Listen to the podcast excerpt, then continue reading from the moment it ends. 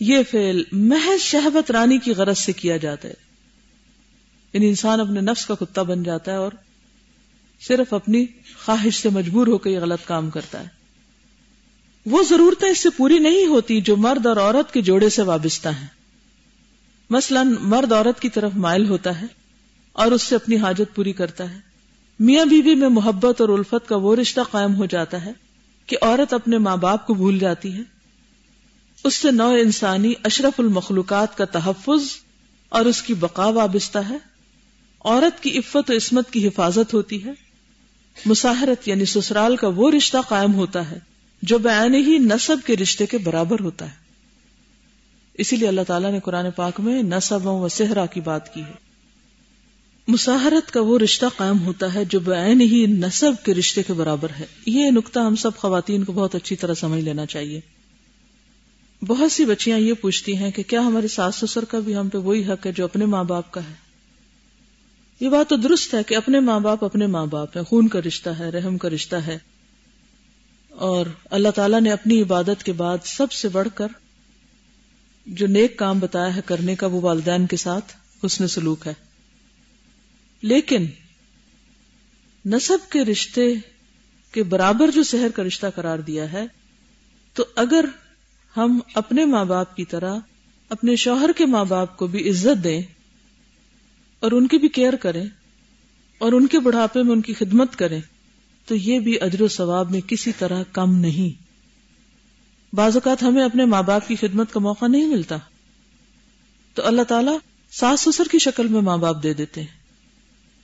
لیکن افسوس سے کہنا پڑتا ہے کہ عموماً ان کے ساتھ ستیلوں کا سبرتاؤ کیا جاتا ہے۔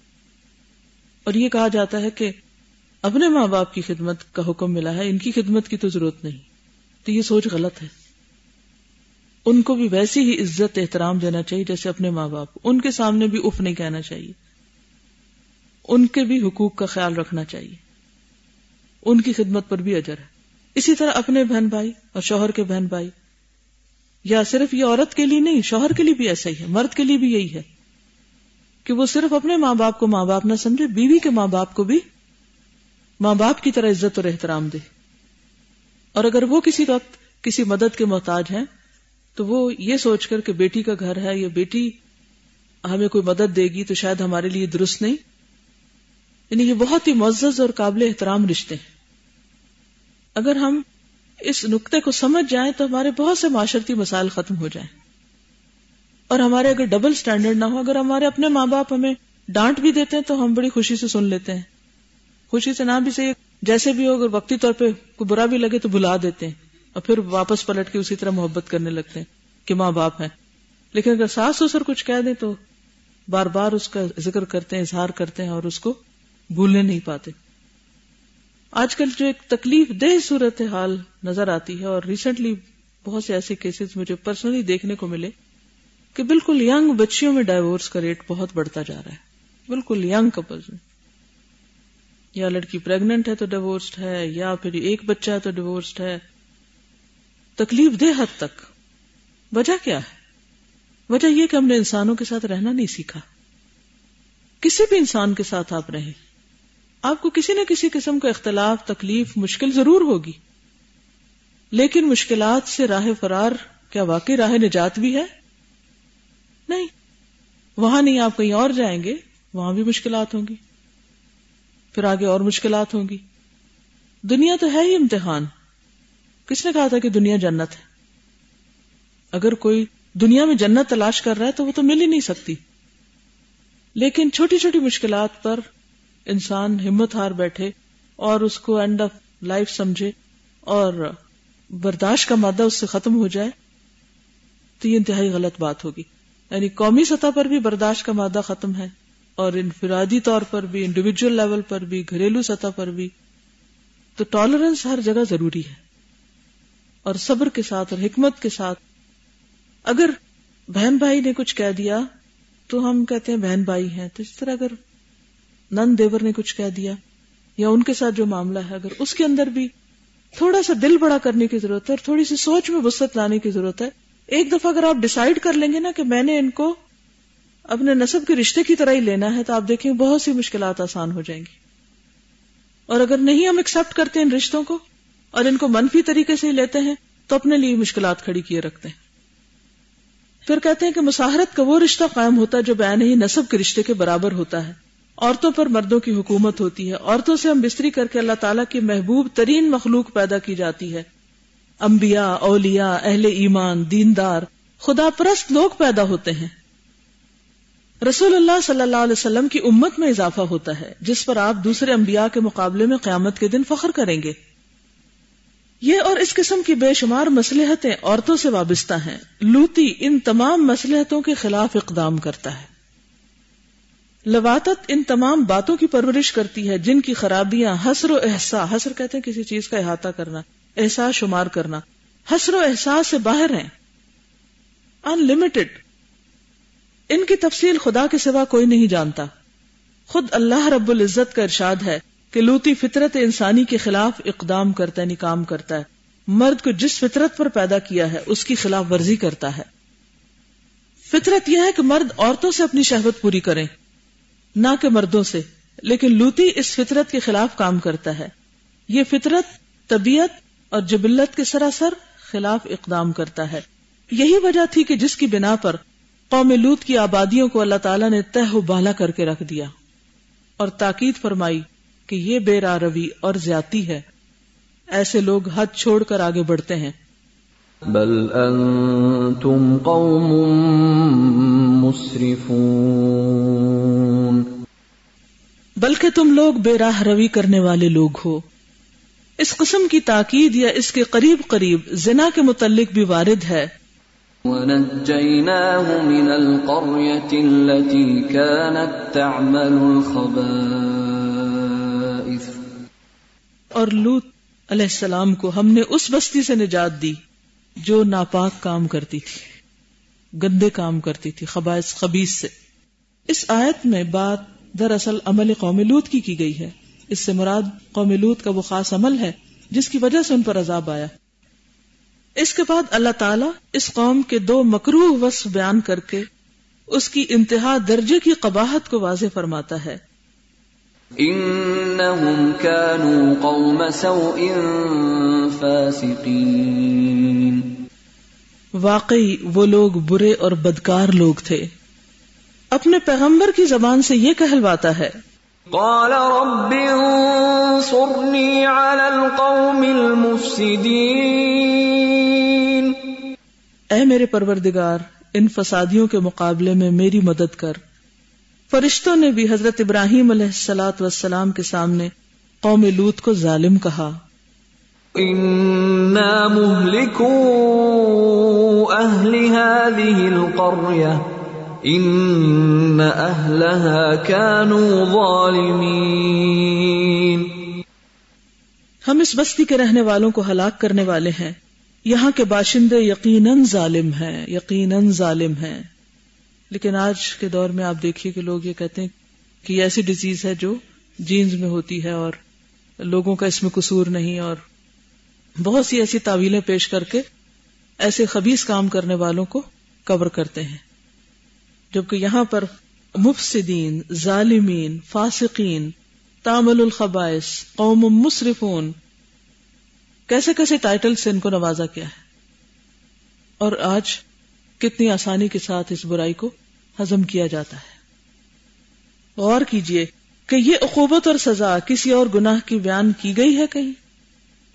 یعنی کسی گناہ کی اتنی مذمت، ایسی مذمت کسی دوسرے گناہ کی نہیں کی گئی۔ حضرت ابراہیم علیہ السلاۃ والسلام اس قوم کے بارے میں کچھ حجت پیش کرتے ہیں اور عذاب کے ٹل جانے کی بات کرتے ہیں تو فرشتے جواب دیتے ہیں۔ ابراہیم اعرض عن هذا انه قد جاء امر ربك وانهم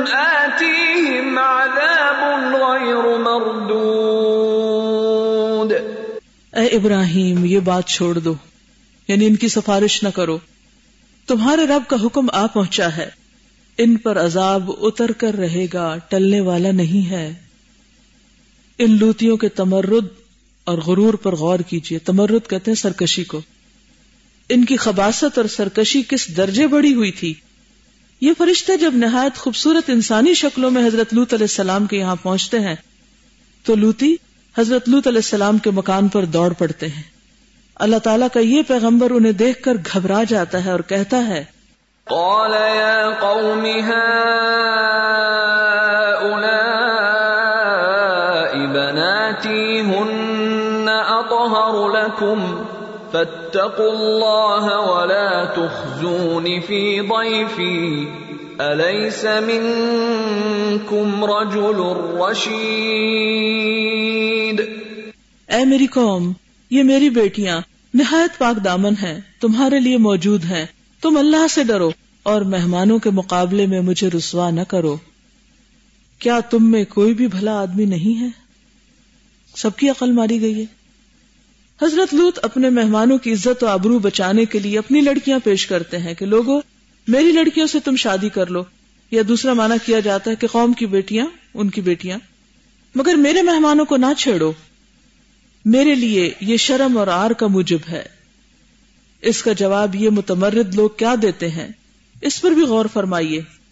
قالوا لقد علمت ما لنا في بناتك من حق وإنك لتعلم ما نريد۔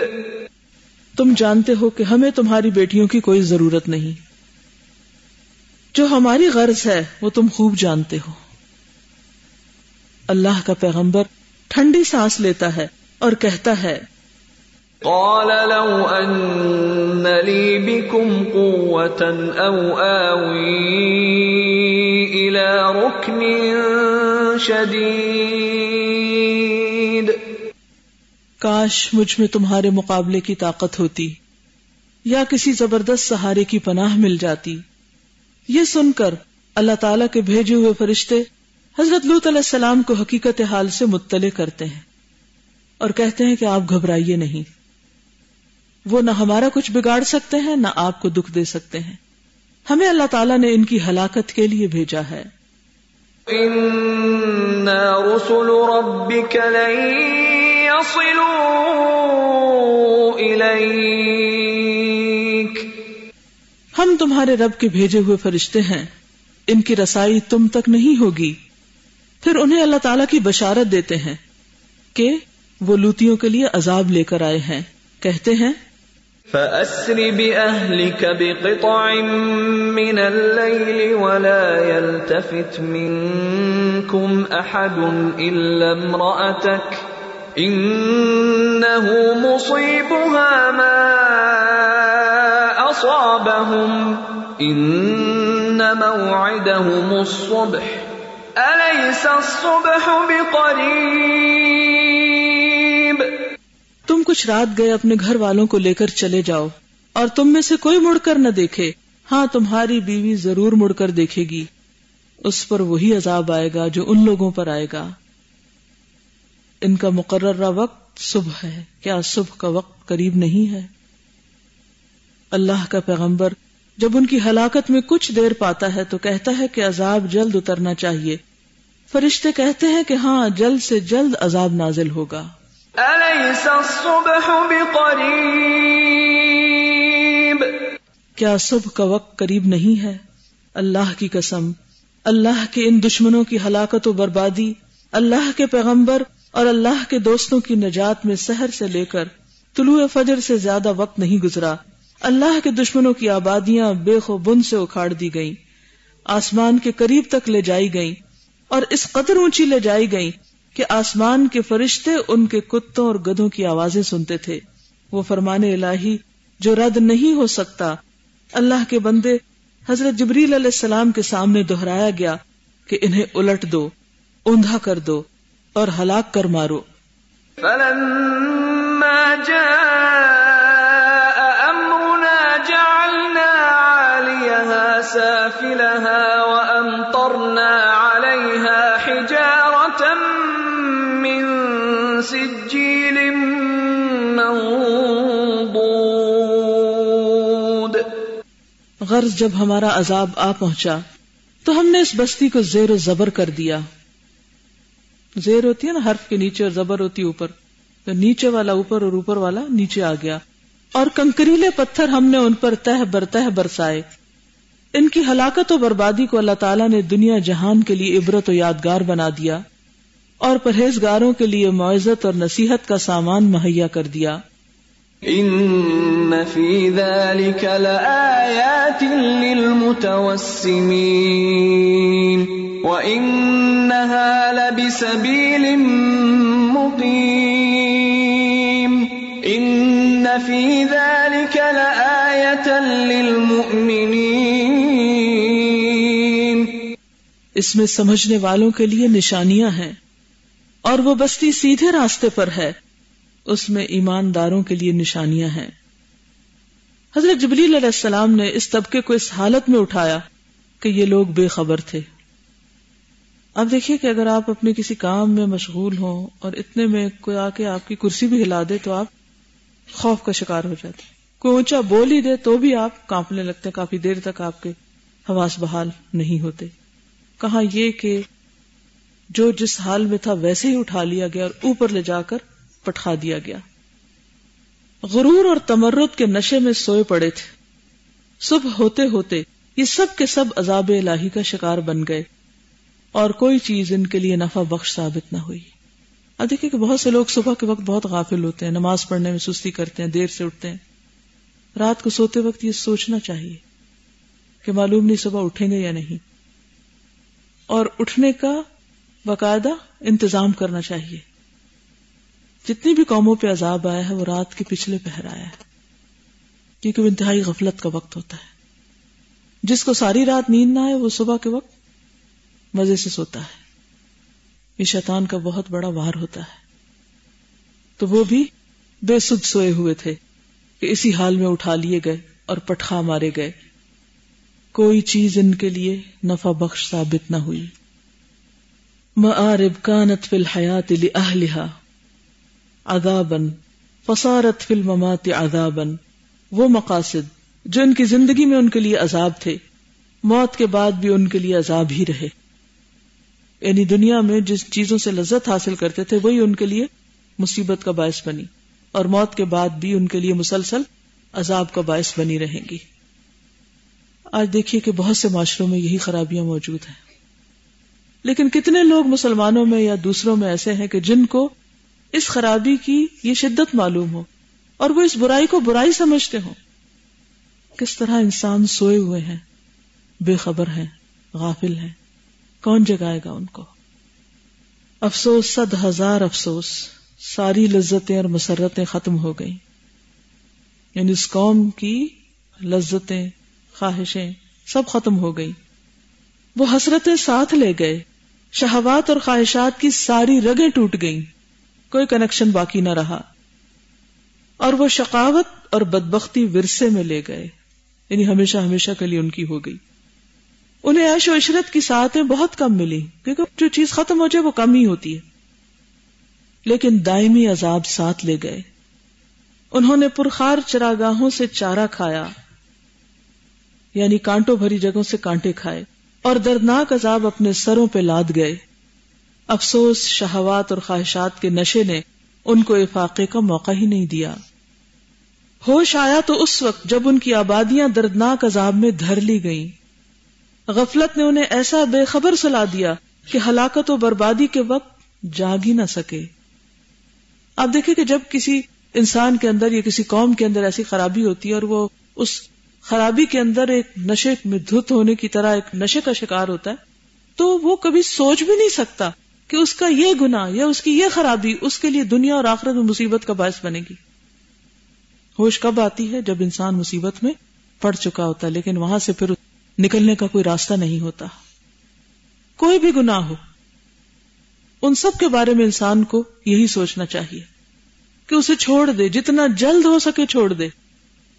اور ان سے نفس کی لذت حاصل نہ کرتا رہے، کیونکہ یہ صرف چند روز کے لیے ہے۔ انجام بے حد بھیانک ہے۔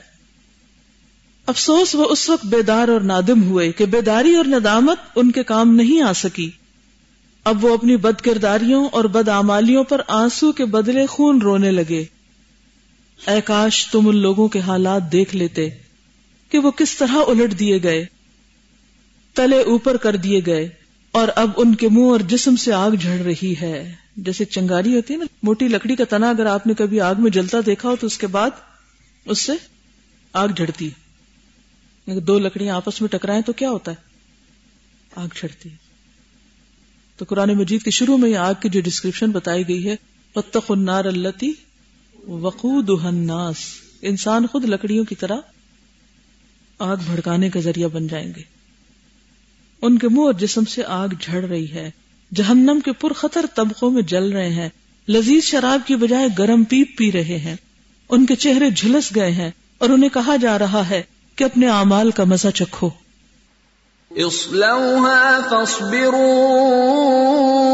او لا تصبروا سواء عليكم انما تجزون ما كنتم تعملون. اس میں داخل ہو اور صبر کرو یا نہ کرو، تمہارے لیے برابر ہے، تمہیں تمہارے کیے کی سزا دی جائے گی۔ اس کے بعد اللہ تعالیٰ اس قوم کے پیروں اور بد کرداروں کو سخت سے سخت وعید سے ڈراتا ہے۔ فرماتا ہے وہ ماہی امن الظالمین ببعید اور وہ مقہور آبادی ان ظالموں سے کچھ دور نہیں یعنی اہل مکہ سے کچھ بہت بڑے فاصلے پر نہیں عبرت کے لیے تم وہاں جا کر بھی دیکھ سکتے ہو۔ وما هي من الظالمين ببعيد۔ کیا سمجھ میں آیا؟ السلام علیکم۔ مجھے تو آج کے لیسن میں جو بہت زیادہ جو چیز فیل ہو رہی ہے وہ یہ کہ ہم لوگ اپنے انٹلیکٹ کے بیس کے اوپر بہت سارے فیصلے کرتے رہتے ہیں۔ اور میں یہ سوچ رہی تھی کہ ویسٹ میں تو انٹلیکٹ ہمارے سے بہت ہائر لیول پہ رہے اور انہوں نے دنیا میں جتنی بھی ترقیاں کی ہیں، وہ ساری ظاہر انٹلیکٹ کے بیس پر ہی کی ہیں۔ لیکن جو خواہشیں ہیں نا، وہ انٹلیکٹ پر پھر حاوی ہو جاتی ہیں۔ اور وہ اتنا زیادہ انسان کو بہا کر لے جاتی ہیں کہ اس کی کوئی لمٹ ہی نہیں ہے۔ اب پہلے تو اپوزٹ سیکسز میں، ان کے درمیان میں کوئی حجاب نہیں تھا۔ اور آئی تھنک کہ وہ لوگ اس کے اندر اتنا آگے نکل گئے کہ پھر اس میں ان کے لیے شاید جام نہیں رہا کہ پھر انہوں نے ایک اور راہ نکال لی ہے۔ اور پھر اس کی کتنی جسٹیفیکیشن ہیں؟ ایک تو ان کی لینگویج اتنی آل انکمپسنگ ہے کہ ہر چیز کے لیے وہ ایسے خوبصورت لفظ نکال لیتے ہیں۔ اس کے لیے بھی وہ لوگ بہت زیادہ اس چیز کو پروپگیٹ کرتے ہیں کہ اس کو کنڈیم نہ کریں۔